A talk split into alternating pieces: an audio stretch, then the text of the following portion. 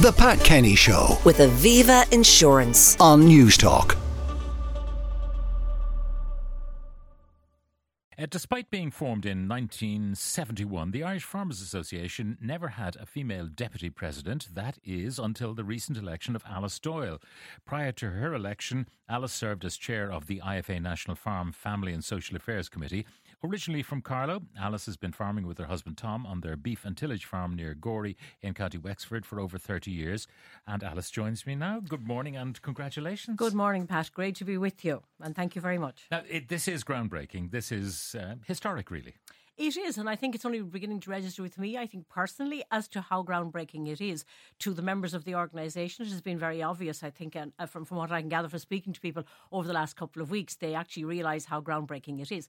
Look, the organisation is uh, nearly seventy years old. It's sixty eight years old, and I am the first female to to break the glass ceiling or the grass ceiling, whichever you like, to get to the top, and that is huge. Particularly the fact, I suppose, that recognises the fact that the organisation has moved on greatly and it has been prepared to make that move to uh, uh, elect uh, a female representative because in many cases females are being appointed you know as a result of quota. And i think it's wonderful that this organisation didn't wait to have to appoint one as a result of quota. They were able to give a, a candidate a, a mandate by electing them. In terms of the numbers of people actually working on the farm, now uh, women work on the farm in many ways. They work just like the men do, doing the, the the rough jobs and the tough jobs. They also many of them end up doing the accounts and uh, you know applying for grants, doing if you like the the bureaucracy, the maybe the boring stuff Yeah. that's attached. But a- an awful lot of women contribute hugely to what goes on in a farm. Oh, absolutely. Since time began, women have been a very important part of farming. You know, I can go back to Stone Age man when the farmer, when the male went out doing the hunter gathering, but the woman did all the work, keeping it going at home. But, you know, in modern day uh, life, I suppose the, the male, the role of the female is very much they work on the farm. They do work and always have. But, you know, a lot of women now are working full time on the farm. But as well as that, they work in the house. They also do the accounts, as you said, the administrative, the bureaucracy, all around farming. They deal with all of that. They also are the sounding uh, post, you know, of which a lot of discussion happens around the kitchen table. And a lot of the women are there as the sounding post. The farmer comes in and he's talking about what he wants to buy that tractor. You know, the tractor is going to cost so much and he might like the bigger one. But she comes back and she said, ah, no, hold on now here. You know, the accounts have to be run here. The house has to be looked after. There's children going to college. We have to balance it. So there's that, you know, around the kitchen table discussion, which is really important. And that's where the woman has been very important, that she has been the, I suppose, the one who keeps the reality attached to all of this, while the, the farmer in the past, which was the male predominantly, did the physical work. But the, the female was often the one who kept the, the balance within the house.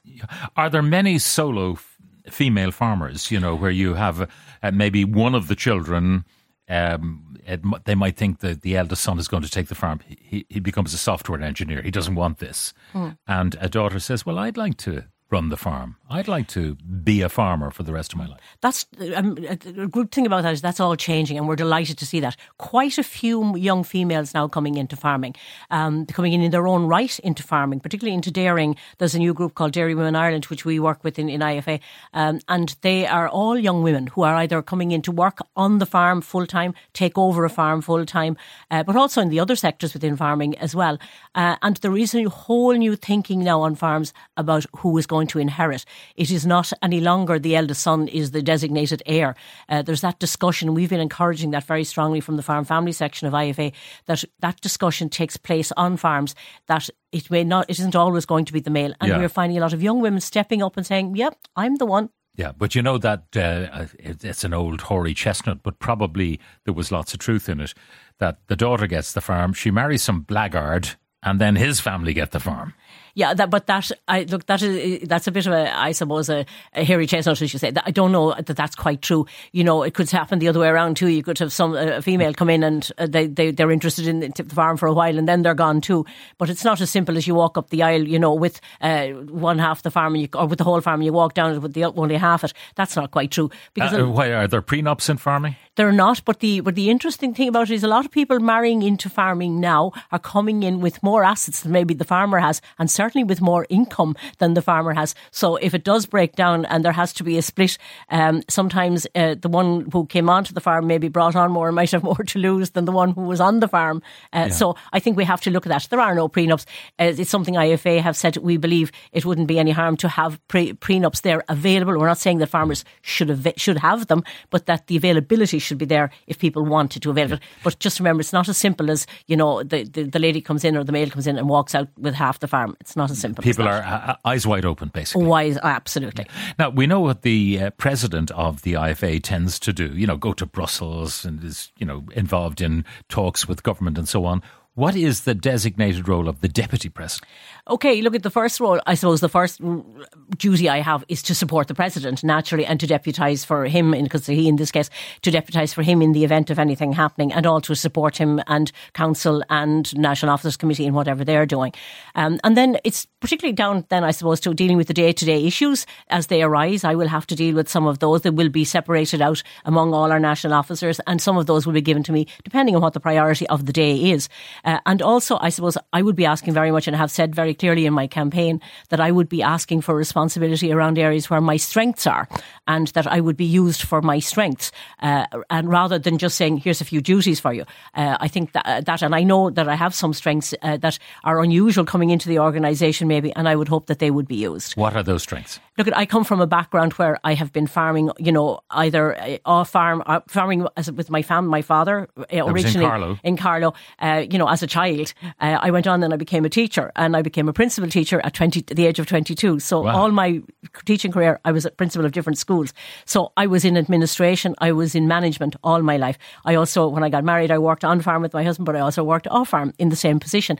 So I come on with administrative skills that, you know, a lot of other people mightn't come on with. I come on with skills of where communication, dealing with people, uh, negotiating, advocacy. I've done that through my role in, in teaching. So I'm bringing that with me into the organisation. And I would hope that, you know, where situations arise, that those skills can be used, that I will be used in that area to, to improve things. Now, when you become president of the IFA, uh, I think that there's a provision whereby uh, a farm manager can be employed while the president goes about the f- full time business. What happens with the deputy president? Who no. replaces you in the farm? Nobody. Nobody. Nobody. Now, I'm very fortunate in that I am married to a farmer as well. Yeah. And fortunately, Tom will, my husband, will be the one who will have to take up the, the, the, the, load there. And he's very willing to do that. He too has been very involved in IFA. So he understands the demands of the role. And I certainly wouldn't even have run for the position had I not had his support. So I'm afraid he will be carrying the load um, uh, on the farm. So uh, thank you, Tom. and thank you, Tom. But uh, does history beckon again? Perhaps would you run for the top job? We take one step at a time, Pat. Um, You're not I, ruling anything out. I am not ruling any out, but I'm not ringing it in either. Oh. Uh, look, at, I am very happy to be where I am, and my focus for the next four years is hundred percent on doing the role that I've been elected to do. And in our house, there's a, a, mantra that failure is not an option. So I do not wish to fail in this role. So therefore, I have a very big task ahead of me, and to you know represent the farmers that have elected me, male and female, um, and I want to do that to the best of my ability. And I have no ambitions beyond where I am. My ambition is to get through the next four years and do it to the best of my ability so that when I finish, farmers will say that farming in, are, is in a better position than it is today. Now, uh, because it's predominantly a male organisation, which doesn't mean that they are not going to the meetings and then coming home and telling uh, herself everything that went on and having discussions with. Do, do you detect any misogyny at all in the organisation? None whatsoever. I have been very pleasantly surprised. Well, well not surprised because I, I always knew that farmers were very accepting. You know, I've been out there for a long time in the farming circles and I'm very aware of how farmers, you know, uh, understand. Understand. Yeah, yeah. and I, they do understand. But I was, I suppose, pleasantly surprised in the sense that I couldn't believe the amount of support that they had for a female candidate going forward. They wanted a female in there. They believed the balance. They understand, as I said, that balance I spoke about around the kitchen table. And they were very adamant that they wanted that balance at national level. So I have to say, I was treated not, I wasn't treated with any kid gloves. You know, you're, you're female, you're nice yeah. and soft. We won't give you the, the, the hassle. Like one farmer said to me when, when I was in the election before, he asked, he said, I'm going to vote for you, I think. But before I say I'm going to vote for you, I have to ask you a very important question. And I said, What's the important question? And I was waiting for this question about regulation or something. And he said, No, I want to know how tough are you? Because he said you will have to be tough. You will you will get a you know a rollicking as they say in farming. Yeah. You'll get that from time to time about you know that things are not going the way they should. Are you prepared to take that? But that's no different than a male will get in the organisation. But he wasn't saying you know we're going to give you kid gloves, but at the same time there will be respect, and that that should be there for the male the same as the yeah. female. And I think there is. Finally, then, uh, Alice, what are the big challenges uh, for farmers? I mean, we know about the green agenda and maybe different ways of farming in the future to try and eliminate uh, more of the methane and so on and so forth. You know all about that. Mm-hmm. But the the challenges like keeping people on the farm making sure incomes are sufficient? That is huge. Look, at, I've been in the position of National Chair of the Farm Family Committee, which has given me absolute exposure to the farm family and how it runs and the pressures that are on farmers. And the, there are a number of pressures. And I suppose the economic one, as you mentioned, is the first one. You know, to be economically viable, that's going to be very difficult. And yeah. to try and keep it economically viable, the whole area around environmental sustainability, you mentioned that as well, is huge. And a factor that's not often mentioned, but is a huge factor in farming, and it's a silent factor which worries me greatly, is the whole area of mental and physical well-being uh, on farms. And I'm finding that a lot of farmers are under huge stress. Some of it is from economics, some of it is, is environmental. A lot of it is coming from uh, the pressures of regulation coming down upon them, the amount of regulation. They're not uh, adverse to regulation, it's the amount of regulation and the time frame in which they're expected to apply the regulation. And it's putting huge pressure on farmers. They're working longer, harder, with less support. Uh, to to meet the, the you know deadlines and, and, and the thing is with mechanization and technology it means that they're more often alone on the farm than they would have been heretofore. That is absolutely adding to, so they have no one to talk to about all these, these stresses and strains. And I, I don't want to be too negative but, but that's my worry. And I'm very concerned about the amount of, you know, cases we're coming across every day of people with mental health on farms, mental health issues on farms, physical health, health issues as well because of the efforts they're putting in. But I am very concerned with it. And we've had a huge number of suicides within the farming sector in the last uh, number of years. And it's, uh, we, I've gone looked into this quite deeply as chair of the Farm Family Committee and worked with other groups around this. And I am very concerned that if we if we're not careful and, and stop pushing farmers to the extreme, we're going to have more of this. And we're also pushing young farmers out of farming because we're making it uh, not very uh, nice to come into. It's not a it's not very uh, pleasant place to come.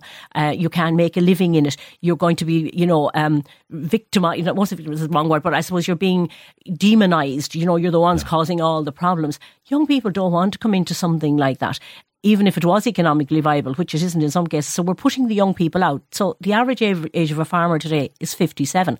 That's going to get higher if we're not careful. So we have to be very careful that the farming sector are needed because food is needed. And we have to be very careful that we don't push young people out of that or stop young people from coming in, which is my biggest worry. Um, and they are, it's looking like that, that young people won't come in if it's not more attractive. But again, if you're going to have all these pressures and strains with no outcome at the end other than depression or even more serious other outcomes, then I'm afraid that farming, you know, won't, won't be the attractive place to be. And I would like to think that farming would be because we are necessary. You know, somebody has said to me one time, no, no food, no farmers, no food, no people. And if you think about that, farmers are needed to produce the food, and people won't be there if they don't have food. I have no doubt you'll be a great success. Failure is not an option. Alice Doyle, Deputy President of the IFA, thank you very much for joining us in studio today. Thank you very much, Pat. The Pat Kenny Show. With Aviva Insurance. Weekdays at 9 a.m. on Newstalk.